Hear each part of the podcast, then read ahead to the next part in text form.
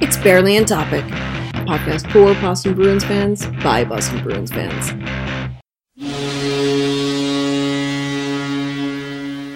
Welcome to Barely on Topic. We're coming to you on Sunday, May 8th. Uh, it's Mother's Day, and it's also my birthday. So, Woo! yes.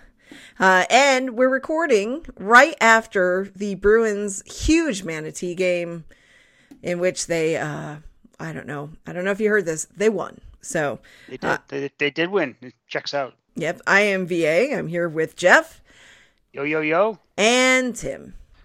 Heidi ho, neighbors. And I should note that Nick would be with us, except uh, it appears that when he went to game two, he caught, he, like Charlie McAvoy, caught the COVID.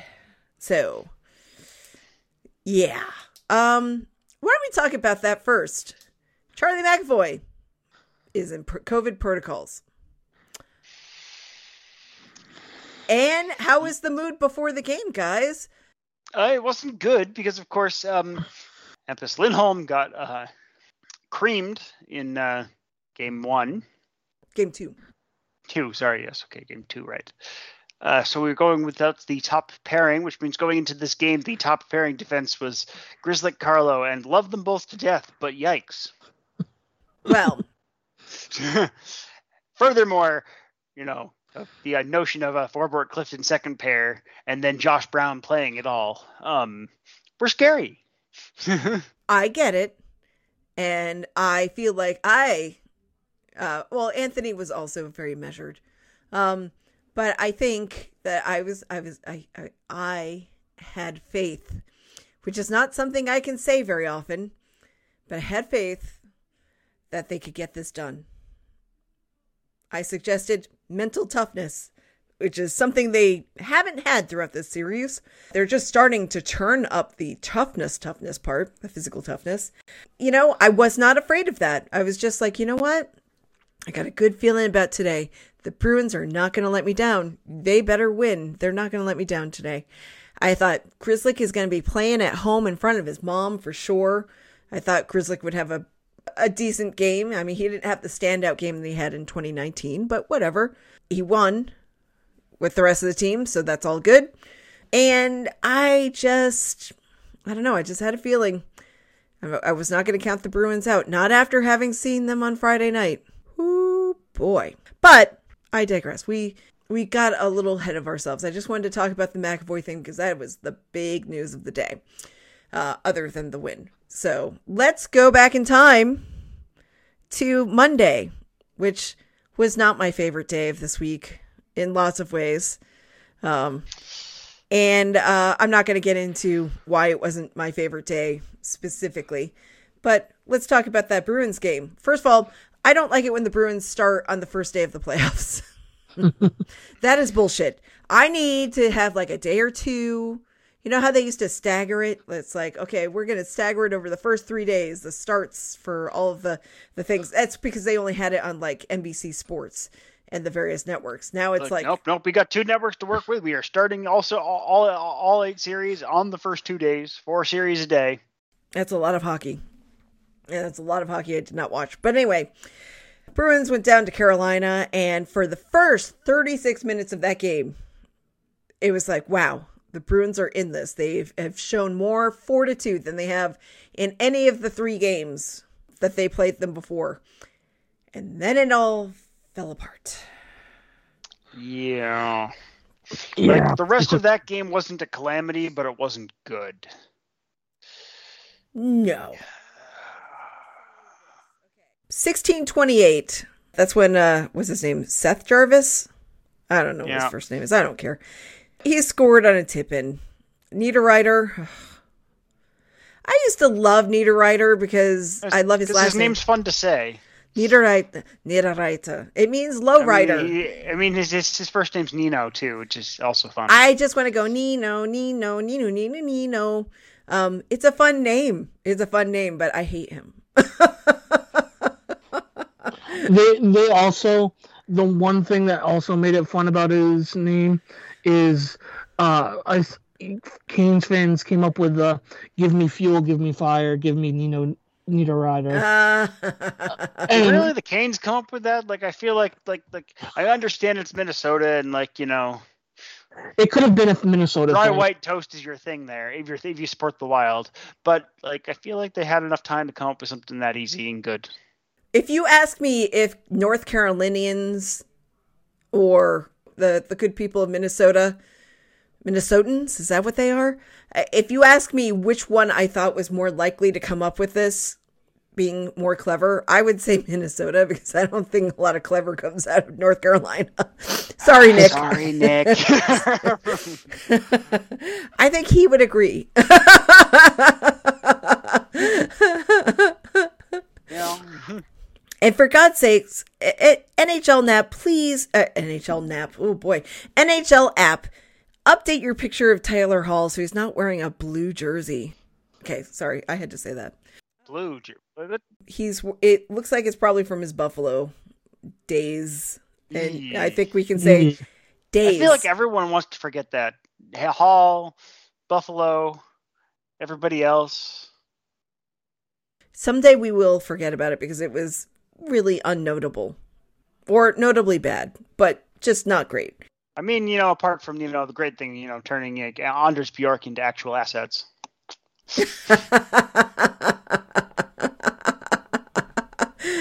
Upgrade.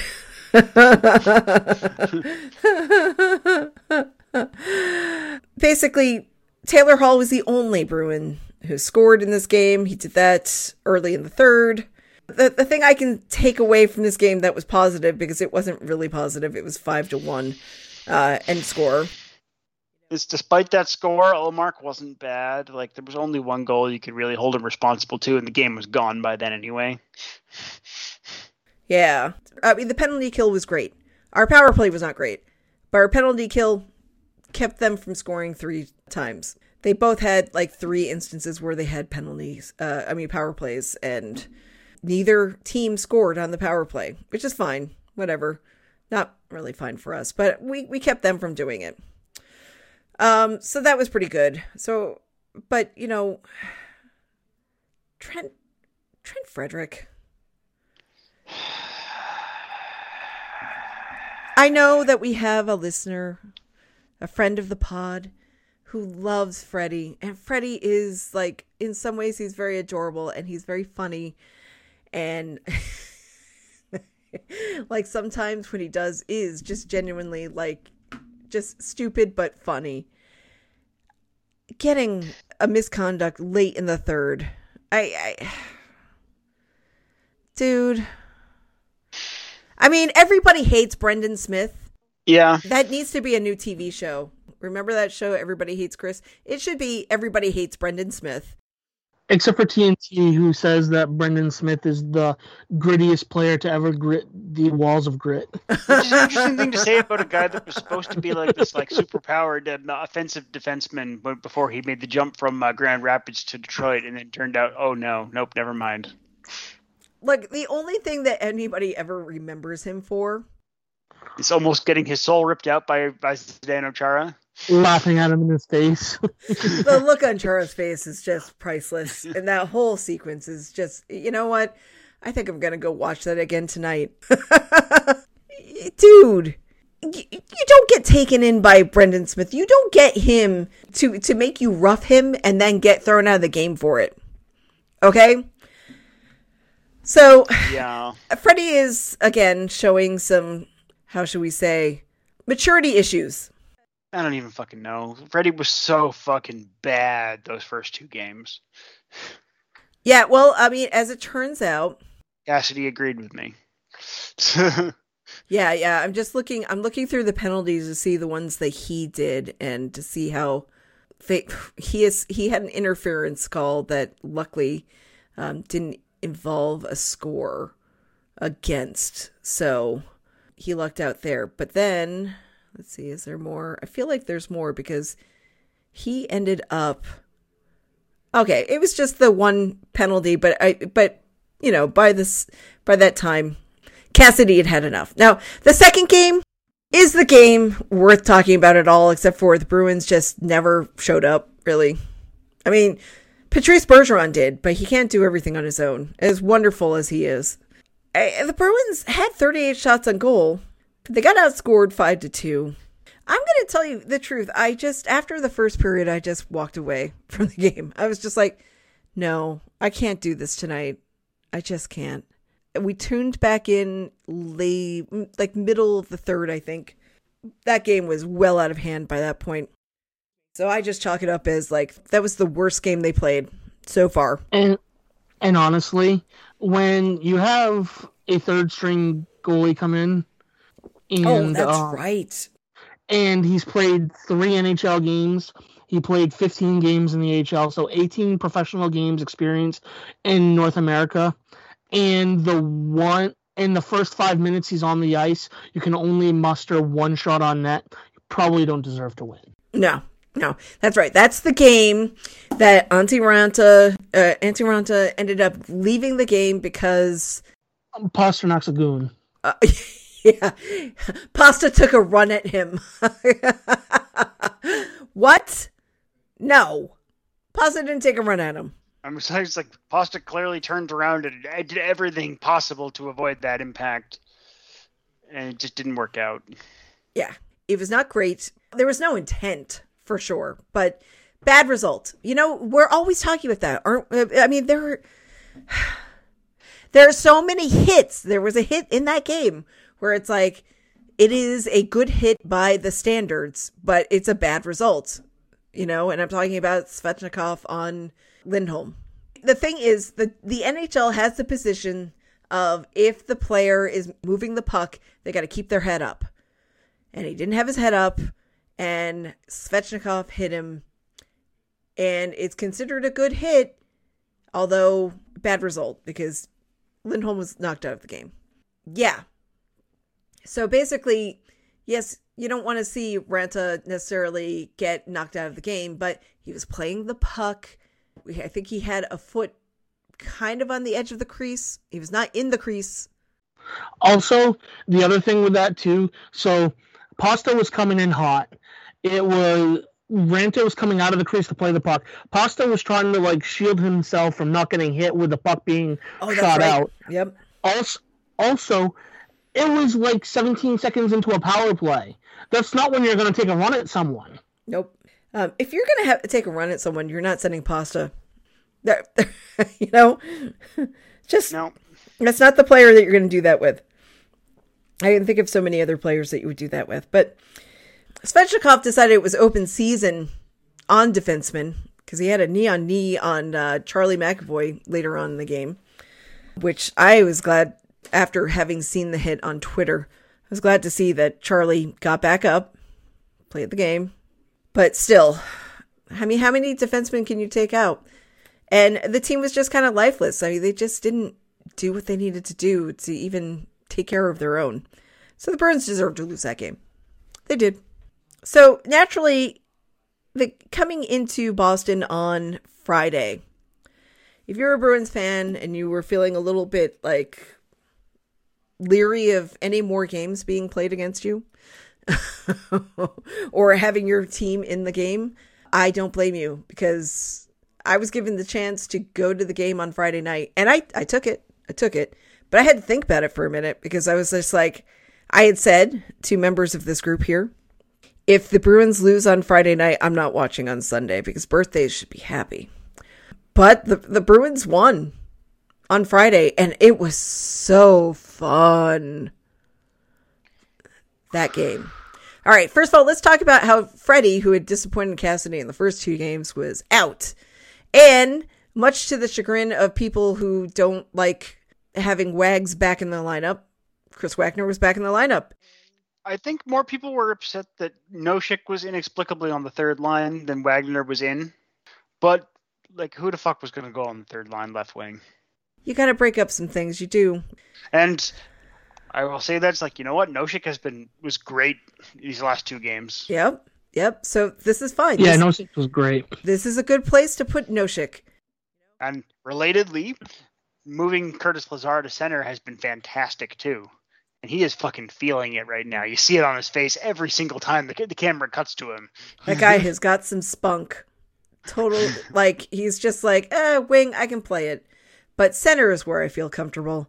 So it's like so that fourth line's becoming fun. I was really happy to see Chris Wagner punch Brendan Smith in the face the other night.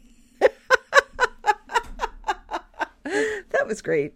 On Friday night, we saw a more physical team, which is great because the other team had been beating your ass for the past couple of games. So a little more physicality. You have Derek Forbort blocking nine shots. Nine shots. He was third star of the game, man. Nine shots. And um, uh, yeah, and before people, someone says, "Oh, you're blocking too many shots. You're not. You, you have possessions like six of those were on the power, or on the penalty kill, and one was when, and one was when the uh, McCain's had the goalie pulled. So only two of those were five on five which is approximately the number of block shots you want a player to have on five on five. you know what? I didn't break it down. I'm just like I like it. Oh, when... I saw someone else break it down. Give me credit. That's Fluto. I think that I think that, I saw had hashed it out. Yes, yes, yes. I I can understand. You can can you really can, can um be concerned about how it's playing out with possession time on the various men advantages or disadvantages and whatever, but holy cow. I mean, can we just give props to nine block shots by a defenseman? That's pretty good. It's just such a, astonishingly self-destructive, but like he did it. It worked. He was able to. He, he finished the game and, and continues to play. At least one of those almost took him down. yeah, yeah. And despite what everybody's saying about Cliffy having like an amazing series, I'm like, what? Or doing amazing stuff. I'm like, I see forward like rescuing Cliffy from his own situations. oh, well, yeah, yeah. Cliffy is a lot like a is is a bull in a china shop on the ice, or a bull on the ice for that matter. That's kind of what it is. He just kind of barrels in there and is like, "Hey, I'm here. I'm doing stuff. It might not always be good, but I'm doing stuff here." And that's kind of how it happens, and then he either has to get bailed out or he doesn't get bailed out, and the other team scores. Well, if I'm not mistaken, Cliffy is a um, Taurus. Uh, when's your birthday? yep, he's a Taurus. So the bull analogy is appropriate.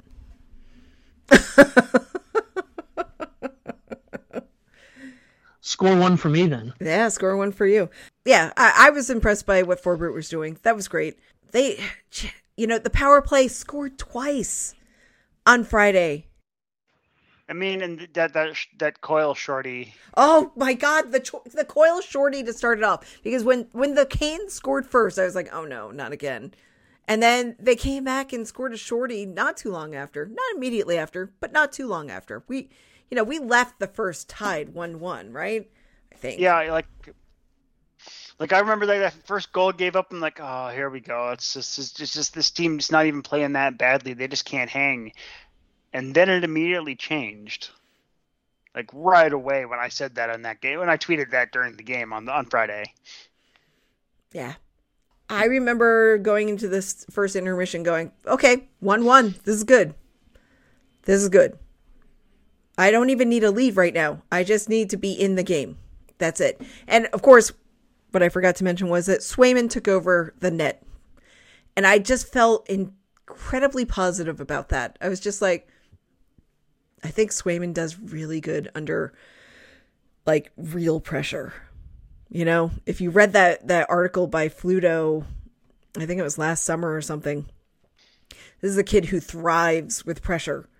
So, and regular season's not huge amount of pressure. So I'm just like, all right, this is a guy who it's like, oh, you're either making the team or you're not making the team, and he'll have like performances like you wouldn't believe, right? That kind of pressure. So they put him in net, and it's like I I immediately just thought, well, the team is going to respond because they're going to be like, oh, we done fucked up, right? Mm-hmm. I feel bad for Ullmark. I don't know, I if I want to assign much blame to him, but the team in front of him played like shit you know, and we have two unproven goalies in the playoffs, which is a little concerning, but hey, that's fine. So we got Swayman, who's been with the team longer. The team in front of him responded to the fact that they had a net change and they pulled out a win 4 2, which was fantastic. And you had Coyle with his shorthand goal. You had Marshy, you had Pasta, Pasta on the power play, Taylor Hall on the power play. Well, Marshy's just been a beast these last two games. Oh yeah, Just, just, just all over the ice, doing Brad Marchand things, and I mean that in both the ga- i- i- in both senses. yeah, and it, that was something that I kind of noticed in game two too, is uh, like the Canes were absolutely under the Bruins' skin, and like they looked kind of um like the Canes did when Marshy got under uh, Justin Williams' skin. Let's say it was kind of like a role reversal there, and um the Bruins had no composure, and they've totally regained that composure. Now, winning helps a lot, but they they seem to they seem to be doing more of the agitating rather than being agitated at this point. Okay, so on Friday night, I'm sitting in our balcony uh, spot. Course, I went with Ben, and there are two people sitting next to me. And there's a woman right next to me, and then there's her boyfriend or significant other, I think. Um, and he shouts out early in the game, Tony DeAngelo is a noted scumbag. I went, true, you know. Yes, he is. And so we had a little conversation about what a scumbag he was. Anyway, I love that. There was somebody else in another section of the balcony that had screamed that he wears a white pointy helmet. I did not hear this. I heard this secondhand. and there was somebody in front of us who started a chant of "Fuck you, Tony." Fuck you, Tony.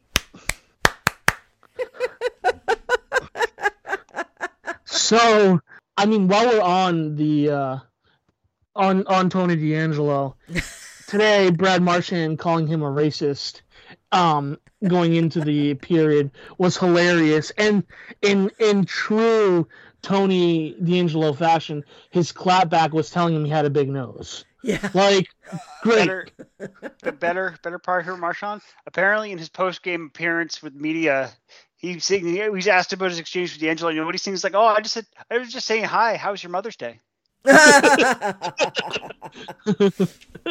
um, no, he kept saying, "You racist, you're racist, you racist, you race, you're racist." You're you're a racist, yeah. Eh. And then turns to the ref and says, "He is." and what I don't understand is if you're so proud of being white, why do you hate it when people call you a racist? If you are a racist, I don't get it. I mean, he's very yeah, he's very willing to put all this stuff out there.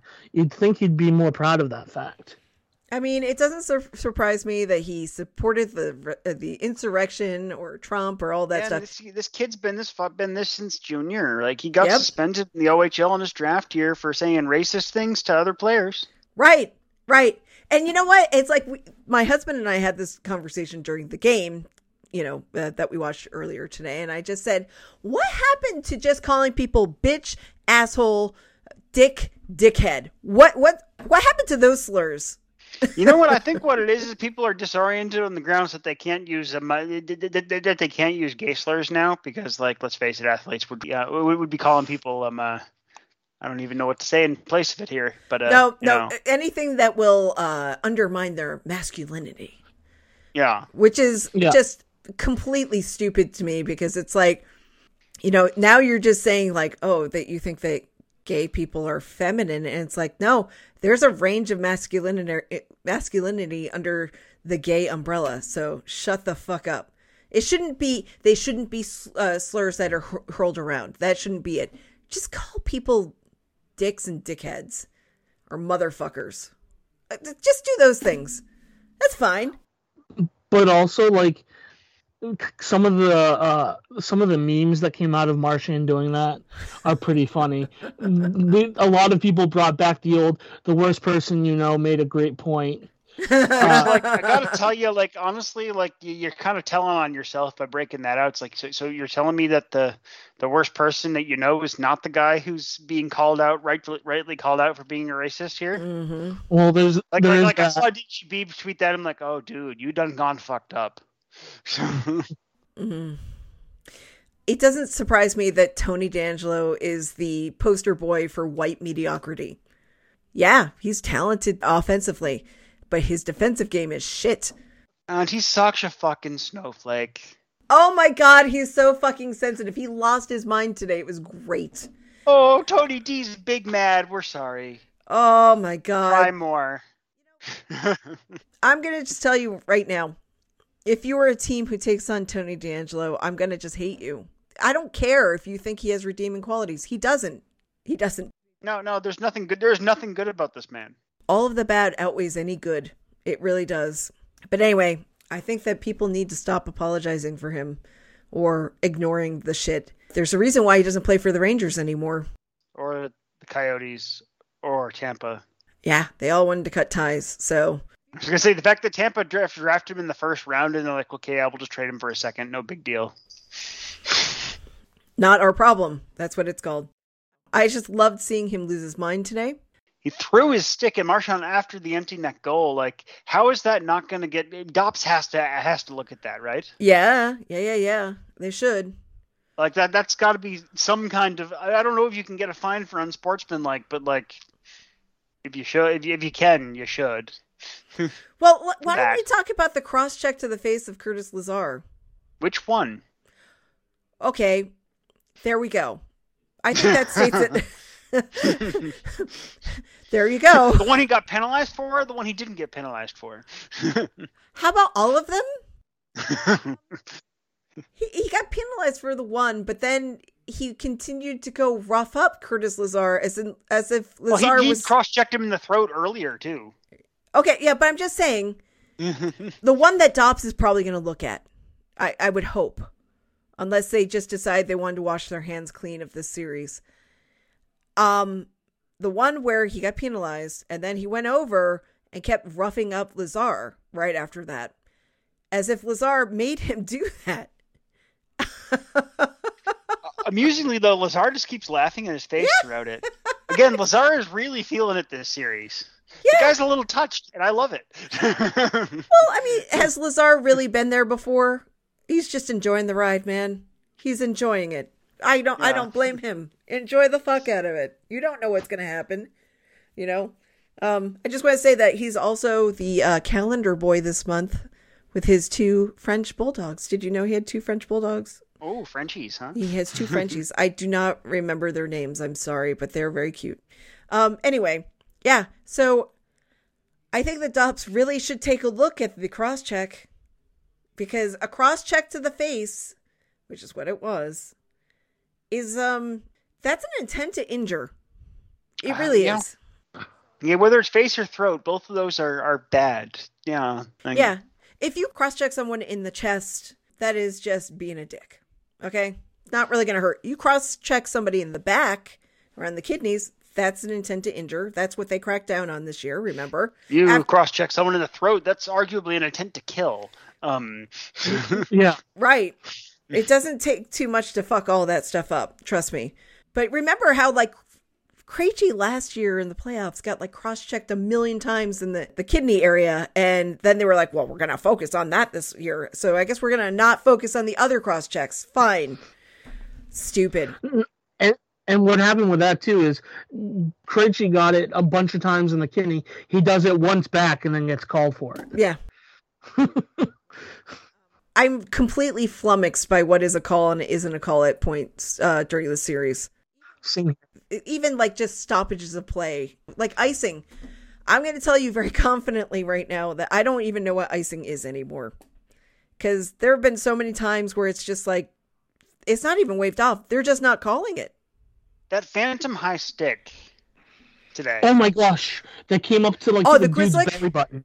The like, like Yeah. don't get me wrong. I'm like, I, I would have been, I would have been like, I would have nodded him like, yeah, okay, fair. If they called it a hook, which is what it was.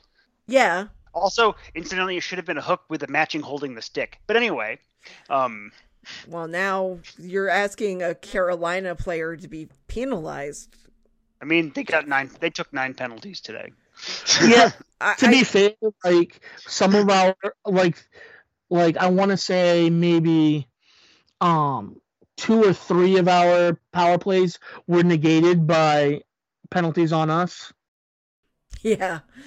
Uh, gotta love that whole shoot yourself in the foot mentality. But but at the same time, you know, we get the we get the goal, and then they challenge the goal, and it's like, and the the worst part is you're seeing people that should know better saying that they think they got it wrong. It's like, no, no, that was pretty clearly not goaltender interference. No, it was clear, and it's funny. I had I saw someone, or at a minimum, it wasn't enough to overturn a goal. Had it been saw, called no goal on the ice, I've been like, oh, it sucks, but fine. But once it was called a goal, there was not enough to overturn. The puck had already squirted out from between his legs before his pad was even moved. Also, the person who moved his pad was Pesce. Yeah, okay. I, I also thought it was friendly, friendly fire on that too with the with the stick. So all I, all I know is that the puck had squirted out well before his pad even moved. Yeah. So it's not goaltender interference and you're not you can't call interference on your teammate when your teammate's the one who moved your pad. So like if you want to blame anyone, blame Pesce because he's the one who clearly moved uh, the pad and opened up the area. Yeah, but I mean it was just great penalty after penalty. I wish the Bruins could figure out the 5 on 3. What the fuck, man? I mean they did get one of the 5 on 3s. With one, one second to spare, right? Which I was, I, I didn't think they had. I was like, and then when they took forever, I'm like, oh, they're trying to figure out if it was on the five on three or if it negated the um, uh, rest of the first uh, of the first minor of the double. And I was like excited to see that it was the five on three. Too bad they didn't get another goal in there because that would have been funny, or better yet, two more goals because that would have been funnier. Yes, it would have. But um, Sebastian Aho, go the fuck to hell. Okay. Yes. Yeah, Jesus Christ! Like that could have been like a that could have been calamitous, right? Yeah, it was so close to Bergie's eye. Oh, like that could have been some, you know, some some some Manny Malhotra, Bryan Berard shit right there. Like, ee. I mean, I saw um, yesterday Darcy Kuemper get um, Johansson's stick stuck in his mask. Oh yeah, that was bad. I did not want to look at the results of that. They got him off the ice, and I was just like, I don't want to see this. But uh, it's so scary when the blades get so close to people's eyes. And just today, I and Bergie wanted to go back right back out. I love Bergie. It's like, it's like, dude, the amount of blood on your face. Go, go, go get. Go, game period's almost over. Go get stitched up, and we'll do this thing. Right, right. and it opened back up. Um, I don't know how much how bad they how much they stitched it, but in the third period he had to clean it off again because it opened back up. I mean that happens. The Brendan Smith's uh, busted up nose. Uh, what was that Friday? Did the same thing, right?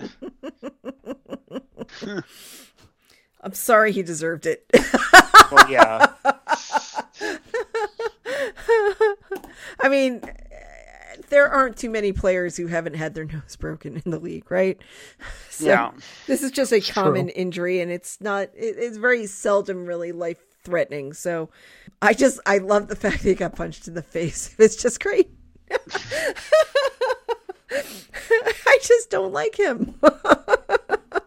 I mean, like the fact that he's the least loathsome player on that team is just like, dude, like, like that's gotta chafe you. That like also, of course, you know, he and DeAngelo were teammates um, as recently as last season elsewhere.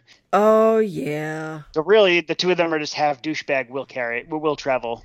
Uh, are they their own little group traveling douche? traveling doucheberries, I was gonna say. traveling douche snozzles. They're traveling douche canoes. I was thinking of the traveling Wilburys. That's where I, I know. I, I, know. I know. I was. Uh, I was trying to put together my own joke, and it didn't come together on me here. So. anyway, uh gosh, the defensive pair from hell. Although I don't think they, they play in the same pair, but that's okay. I, I know I don't believe so. No, no, I think, but uh, I think DeAngelo plays with uh, Slavin a lot. Uh, Slavin's a good dude. How does he put up with this bullshit? I mean, like the man's found Jesus. I feel like that's a big part of how he puts up with it. I uh, look. That's he's true. an incredibly religious dude, from what I, I understand. Yes, yes, he is. Um, he and his wife also adopted a black baby, um, and she's adorable. And I could only imagine if if DeAngelo fucking said something to him, I think that Slavin would just be like, okay, lose it. Yeah. Let me lose it now because that would be terrible. That would just be the worst thing.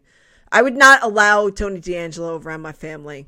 Speaking of which, being Ethan Bear, who's used in a lot of the NHL's diversity uh, promotional stuff right now, on the same team as as Tony DeAngelo. Also crazy. Like that, that just got to also being scratched in games where Tony DeAngelo's out there being Tony DeAngelo. Poor Ethan Bear. Yeah, you deserve better, buddy. You really do. I want to point out one thing. Last week we were trying to figure out which old dude Brad Marchand would uh, get under the skin of and eventually forced to retire. and we came up with Derek Stepan, who we said won't see this series. Guess what, guys? He's in the He's series. He's here because, well, you know, Jordan Martin got broken. yes, yes. Uh, that was an unfortunate collision. Yeah, it was tough to it was tough to watch. I got no beef with Jordan Martin. Jordan Martinook. That sucks, man. Yep. So what exactly happened to him? Do we know? I know it was his leg, but Fall looked like it was knee-ish, but okay. but I haven't seen. I, I haven't looked, but I haven't seen. I didn't see anything at the time that said what it was. Okay. Well, I, I was just curious if we knew. We didn't really know. Yeah. So today's game, we d- we've talked about very specific things that happened in the game, but we have not talked about the actual game. Brind'Amour complaining hard about that no goal. That's what my husband just tweeted me. Well, well, Rod, you know, if you just you know were less of a crybaby, maybe you could go fuck yourself instead. Yeah, this is the thing. After uh, after game two, and Rod is still like whining after game two, up 2-0, and I'm like, man, this sounds Remember, like a guy who's down This is 2-0, Brendan not Moore's up whole 2-0. thing, though, right? Like he, he Oh. criticizes the refs with impunity because Dundon's basically like, "Don't worry, I'll keep paying your fucking fines, man." God. Well, you know, and also, um, as Mandy pointed out, you know, he has every advantage here if he keeps complaining about these things because look at what uh, Berube did uh, in 2019. I, I know Bruce Cassidy should have complained the fuck out of that uh, trip call or non-call, and he didn't. I look. I am all for the idea of wanting to play above people to to not come down to their level. But you know what? Sometimes you just need to go to their level and even below. Again, it confuses me though, because like you would think the refs would like punish the whiners, and hard. Nope. Nope. It's an optics thing. It's totally an optics thing. Uh, they want they want it to look like they have the best officiating in the in the league, uh, or not in the league. In, But at the same in time, all they sports. don't want the officiating being criticized. Which, like, knowing how this league operates, you'd think they'd go for. You would think that they would go after the the whiners because of it. But anyway, no. Oh, well, no, no. It looks like Bergeron had his kids with him in his presser. Oh, future Bruins. I don't think Victoria is gonna be a hockey player. I, I just don't. She doesn't seem to gravitate towards it. Um, and uh, who is it? Noah. Oh boy, Noah's a little punk. he might he might have spent too much time with Uncle Brad, and I think Zach Bergeron is the player there, and he he seems to have the same temperament as his dad, so it's really sweet. All right, so anyway, I'm looking forward to Derek Stepan getting forced to retire from this series. I really w- love, love, love, love. Let's just keep getting at DeAngelo about what a racist piece of shit he is. That's good. Brendan Smith, keep doing things to him because it's funny. And uh, keep being physical. Like, go and hit Svechnikov as much as you want. you know they're they're getting they're getting Trocheck to commit a lot of dumb penalties too. Hey, that's good. Get the get that other team angry and desperate. It's it's wonderful. It's gonna do great things for your games. It's it's what you did in the past. Keep doing it. Um, Oh my god. Rob Brind'Amour on his failed goalie interference challenge. I would have bet my life on that one. Well, it's a good thing you didn't. because you'd be dead now. Rest in peace, Rod. Rest in peace. My lord. Yeah. Okay. So Pesce scored in the first, and thankfully, before the end of the, the first, we had Bergie come on and tie it up. And that was the first point from Brad Marchand, and which turned out to be a five point performance for him. He really needed that. So then, uh, very early in the second, 33 seconds in, we had Jordan Staal. Ugh. And then uh, DeBrusk by the end of the period. Thank God. On the pa- uh, power play. Oh, so wonderful. So, so wonderful. It was that the penalty. Uh, was oh yeah, that was the that was the contested goal, and then the Bruins went right back on the power play because of the failed challenge. So, but then of course, right after that, I think is when Bergie got hurt. Yeah, it was during that power play. It was when uh, the uh, when that when that when the Aho high stick on Bergeron happened. Right. Okay. Yep. Yep. So Sebastian Aho can go fucking burn in hell, and that's fine. Um, I'm good with saying that. And then Marshy in the third scored with like a second left on uh, the. On, on the five on three, meant they still had almost three full minutes of power play left. Yep, they didn't score on it. And then we had Pasta. Yeah, Pasta scored in in, regulation, uh, not terribly long after. Yeah. Yeah, uh, you know, five minutes later, about, and then um, uh, Marshy. That last that last three minutes, that was quite a a, a thing because uh, they had a lot of problems clearing the zone, and it. I remember seeing the the clock tick down. I'm like, you guys have got to change out. You can't have the fourth line on there the whole time, and like Forbort and Cliffy or whoever the hell it was. It, it, they, so they they got the the puck down, and then Marshy scored the empty net goal, and Tony DeAngelo lost his fucking mind. Maybe you should play defense since you're a defenseman. Also, uh, Antti Raanta was asked about uh, Pasta's collision with him, and he said he didn't think that Pastrnak was a guy who would intentionally hurt him, which obviously. He also either said goalie shit happens or collision happens. Apparently, it's not clear which it says with his accent. Those are very I different things. I th- I hope he said goalie shit happens because that's funny. so what he's saying is when he got hit, he pooped himself. Maybe.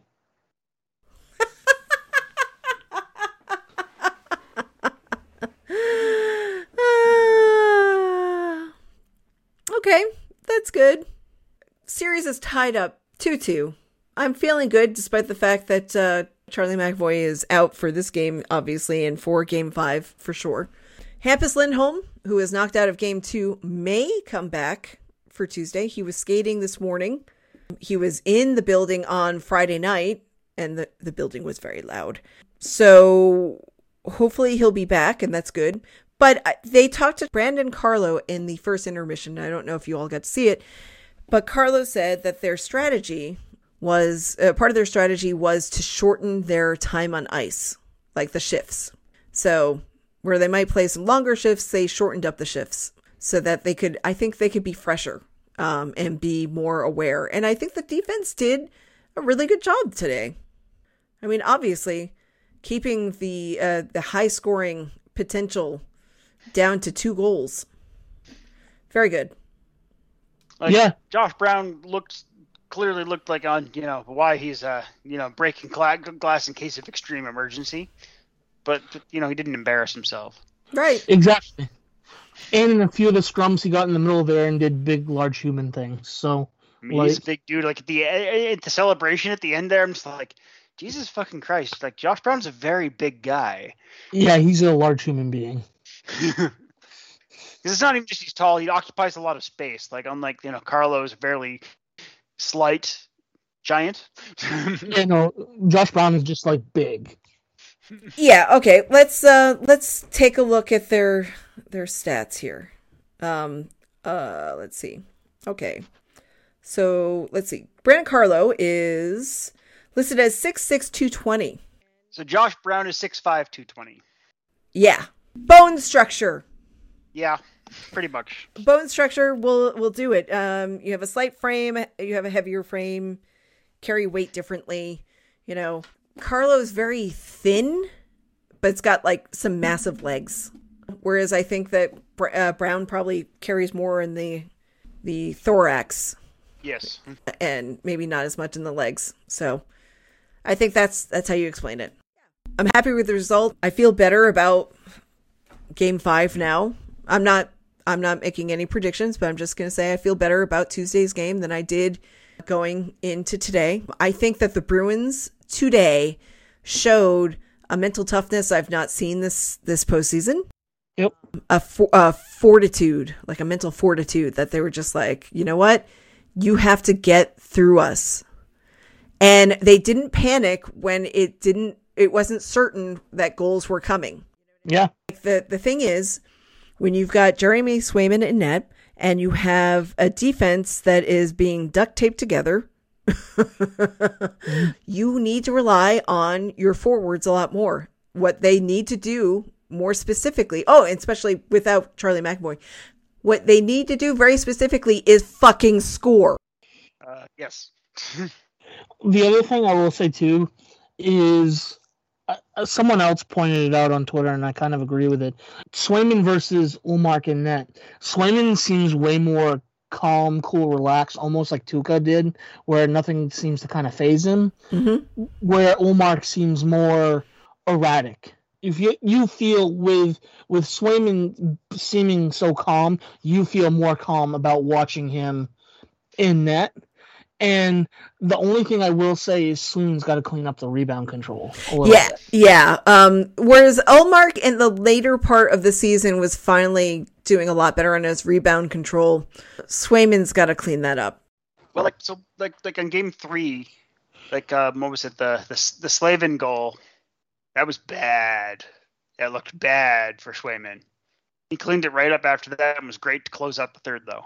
Right he recovers well from from his from a blunder, whereas Ullmark's one of the guys I think that gets into a shit spiral. That just happens. All I can say is that Ullmark played with the Sabres for his whole career so far, and I think that can fuck with you. Whereas Swayman has come up through the Bruins system in only he's only his second year, his second year pro, right? Yep. Right. He's had a, a, modicum of success, and he was in a system in Maine, which it was just like, uh, Swayman will handle it, right? Yeah, very much so. He's yep. he like by far saw the most shots. Like, like I think he like his his junior year, which was his last season, he saw like it was something like 300 more shots than the guy who was second to him in facing shots on the season, which is insane. Yeah. So so basically, Swayman's had more success, I think, than Ullmark has, based on what's been around him. Um, but also, I think that there is just goalies have different personalities and have different techniques to calm their minds and stuff. And um, Swayman has that factor. And I also want to point out that Tuukka is still mentoring Swayman in respects. You know what I mean? I don't know if he's doing the same thing with Ullmark. I mean, they should just pay Tuukka to just be a mentor for both of them, to be honest, mm-hmm. and any future goalies coming up because Tuukka is uh, he's a weird, lovable guy, in my opinion. I like the weird guys. He's had the most success, the most success that a Bruins goalie has had, unfortunately, without winning the cup on his own. You know, I know I have to put that in there because everybody says, "Oh, Frank, uh, Frank Thomas." That's not the right one. Um, Tim Thomas. Frank Thomas does not have a Stanley Cup either, unfortunately. he does not. Isn't he the guy that's doing the Nugenix commercials or something? Yeah, he's he's a very large human being. He well. is. His head is like humongous, and I I hate the name of that supplement because all I can hear is eugenics. I'm like, nope. Nobody think, wants that. I think Tony DeAngelo.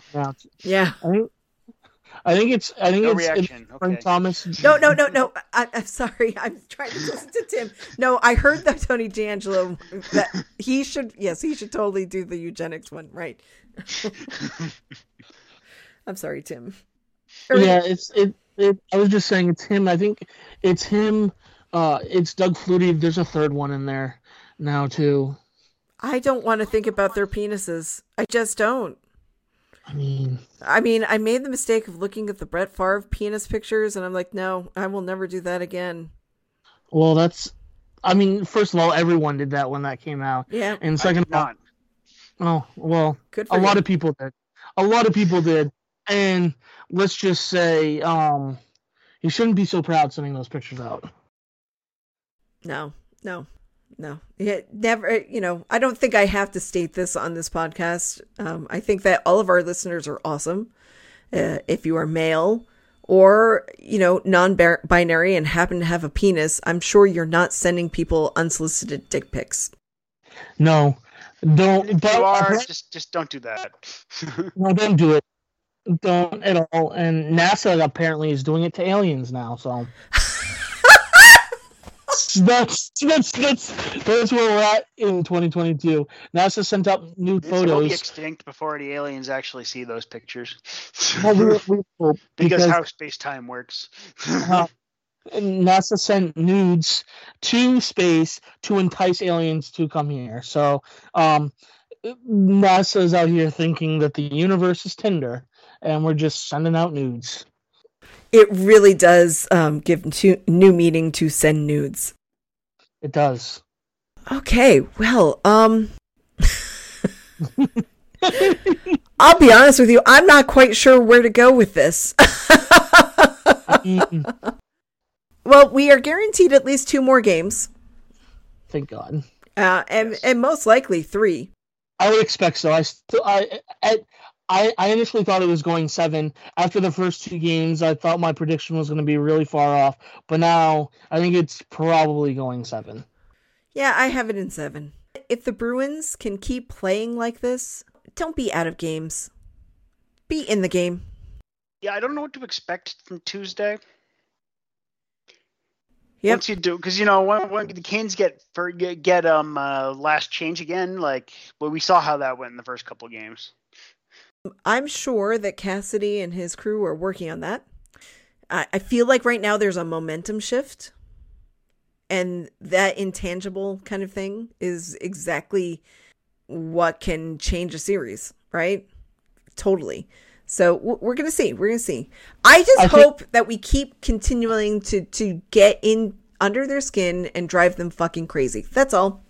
Yes, I think I think the first maybe five to eight minutes of Game Five are going to be really important because obviously Carolina's going to want to come out surging at home, and with the Bruins kind of having a little bit of momentum in the series right now, if they're able to kind of weather the initial storm and not give up any goals, and then um, maybe like steal one, steal a goal early on, then that would be huge to the not only for the momentum of the series, but also it would be big for um, deflating the Hurricanes um, in a big way.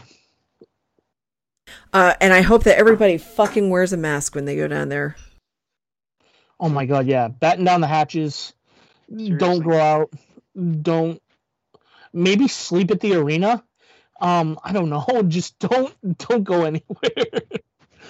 Uh, only do team dinners in the uh, dining room. Uh, only take your masks off when it's just you guys. Or I don't know. Do whatever you can because you can't lose more people to COVID. I know it's confirmation bias to say that I think that's where Charlie got it. I know it's surging in other places too. Um, but I know I know one person and he knows another person. They're both in Carolina and they got COVID. So therefore, that's where Charlie got it too. You know, Yeah, I, I really hope that they just take real good care because we can't lose more. Um, by the way, did uh, so the one game that I did watch midway through the second overtime was that first game uh, between the Penguins and the Rangers. oh my god, Ugh. Shesterkin had seventy nine saves. That game was Jesus. bonkers. It was fascinating to watch, but it was so painful too. Casey DeSmith left that game with a core muscle injury. He got surgery. He's done for the playoffs. Ooh. So, so right now, I mean, they don't have Jarry back yet, so it's Domingue. That's who it is. Oh wow! So apparently Connor Clifton led all Bruins defensemen in ice time today. Twenty minutes and sixteen seconds. It's probably because he was stuck on on the uh, the ice for like two plus minutes in that last three minutes. That's true too. Yeah, he. Uh, NHL Public Relations is calling it the the perfection line now. No. No, Oh. look. Oh, yeah, we didn't even touch on that. Yes. So during the last five minutes of game two, and then uh, the last two games, we've got a reunion of Bergeron, Marchand, and uh, Pasta, which is fine. If it's working, it's working. And the reformulated second line's been decent, but that's because like Holland and DeBrusk have both been in beast mode. Like even the bad games this season, this series. Oh my Yep. god! Oh my god! I'm so glad you said DeBrusk. DeBrusk was doing really great defensive things in Game Three. You know, especially that mad scramble in front of the net, uh, where he like laid his body down to make sure he could block that to to make sure the puck didn't go in. You know what? I think that we need to give Jake some credit for things that he's doing, and he's doing well knowing that he wanted to be traded out of here and the fact that he's just doing he's playing so well you know he's scoring goals. He's doing defensive stuff. He's doing the things that he needs to do to make the team successful. So uh, good for jake. I'm really happy to see it. Um, and i think that he needed to have some credit for that. So thank you for mentioning him. Definitely. I think um, I said it earlier um, on Twitter, I think, that he looks like the Jake DeBrusk from before Kadri's cheap shot. yeah. I mean I, I hope it didn't really take him that long to recover from that but maybe it did I mean, yeah, you never know with the head, you know, so Yeah, I mean, sometimes it's just the, it's not the actual physical condition, it's the trauma of it all. And Yeah. remember, there was a lot wrapped up in that. That, you know, he had to deal with his own, you know, injury stuff, his head injury, and then he's getting like death threats and his family's getting death threats on Instagram, you know? yep. I mean, that's a lot of bullshit. So, uh, maybe it just took a long time for him to get through all of that, you know? It's possible because I mean he he had that happen with his with the cheap shot to his head. He like you said the death threats. Then a little soon after you have the pandemic and deal with everything with that. Oh, it's kind of like a shitstorm on top of a shitstorm situation, and maybe it just kind of took weathering that a little bit more to kind of get out of his mind a little bit, which is understandable. Anyone could it could happen to anyone, literally. Yeah. So, I mean, I think that, you know, fans be kind with Jake, you know, know that he's doing his best job out there. So I'm really happy to hear that uh, or see that. So good for him. Look, because that second line is being kind of uh, put together on a dime, it's going to take a while for it to really, really um, get it together, but good. Let, let's let's work on this. It's work in progress. And again, like I feel like this line arrangement's only going to last this series. Like it was specifically because, and I've seen it argued like the Bruins were never going to out depth the Canes. What they needed to be able to do was overpower the top of the Canes. Yep. Yep. which Well- makes sense. Yeah. And if they can if they can make it past the Canes, the next matchup is kind of in their kind of favorable for them. So I mean, I think they match up well against both Pittsburgh or New York, to be quite honest. So Hmm. I mean, and Pittsburgh's rolling out Portland Pirate great Louis Domingue in net. So that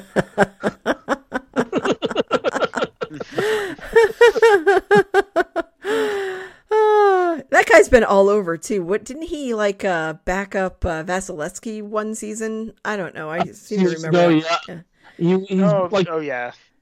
You know, he's been Like- Arizona, I think, um, Calgary at He one was in New point. Jersey for a spell. Yeah, yeah, he's been everywhere. yeah. So I was thinking that song too. I've been everywhere, man. I've been everywhere. Is that a Johnny Cash Yeah, song? so Coyotes, Tampa, Devils, Canuck. Oh, he's a Canuck too for for a game. well, it's all he needed, really. I'm feeling a lot brighter about this series right now than I was uh, after Monday night. So Same Uh, here. I'm gonna I'm gonna stay positive, as positive as I can get, and uh, that's what I'm gonna do. And I'm I'm encouraging everyone else to do the same because I have good feelings about this team if they can just get beyond this first matchup. So, um, okay. So, Jeff, why don't you tell us what we know about the games coming up? Okay, so um, there are of course placeholder um, uh, spots for all three upcoming, all potentially three upcoming games. Um, hang on, let me hit refresh to see if they've added a timestamp for game for game six. They have not. Okay, so we know for sure they are playing on Tuesday. That is May 10th, 7 p.m. Eastern Time in Carolina for Game Five. And we also know, although we don't know a start time, that there will be a Game Six on Thursday the 12th in Boston. Yep. I would assume that it's a seven because they are the uh, you know, it's a they're the they're the team of the you know the first slate of um, of teams. They're the, this is the matchup that is uh, always first on the schedule. So in other words, yes. they started out at 7 p.m. all the starts, and then oh yeah, and then then Leafs um uh, and Leafs Tampa is the one that's staggered. Yeah, right. so that's what I would assume, but I don't know uh, for sure. And then uh, if there's a game seven, um, I'm not going to touch wood because, like, a game seven, if there's no game seven, that is equal chance of being a good thing or a bad thing, right? So, um, if there's a game seven, that'll be on Saturday the 14th at a time to be announced later. Yep, that when we truly don't know, and that's that's okay. We'll we'll cross that when we have to, if we have to. Yeah. Okay. Cool. Um, and we will definitely talk about this uh, all next week uh, I mean, on Sunday, whatever happens this week. Yes. Um, so that's that's good. Um, we'll have the series will be wrapped up by the time we record, which will be fine. I just want to say, lucky Jersey, lucky Jersey's working. Lucky ragged ass Bergeron's jersey that's uh, holding on for dear life and that's existence. If you have a lucky Bergeron, whatever, use it. But yes, if it's not lucky, 100%. if it's not lucky, don't use it. The real question will be whether do, do, do, Jersey rules reset with new series, or do you have to stay stay with the one that dance with the one that bring you? Ooh, um, like what I'm saying is, are my are both of my jerseys verboten for the remainder of these playoffs now? Um, for the remainder of this series, yes. For the well, unequivocally on this series, yes, absolutely. On the questions whether we reset on uh, if there's another if the Bruins advance. I say reset, and if it do- if it doesn't work with the first game, then then you know what to do. Yes. See, I, I'm the opposite. I would for the game one, I would just stick with what's working and if it doesn't work, that's when you change it. If it when it stops working, that's when you change it up. That's how I am. Well, uh, I mean, for the past two games, I've been rocking a, uh, a Brandon Carlo under uh, t-shirt underneath this uh, lucky jersey, um, and I didn't wash either one of them. So, you know, they're gonna get funky at some point. It's fine, whatever.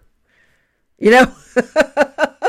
I'm not going to wash the Brandon Carlo one. I'm just going to pull this off and put it down and fold it up and then take it out on Tuesday.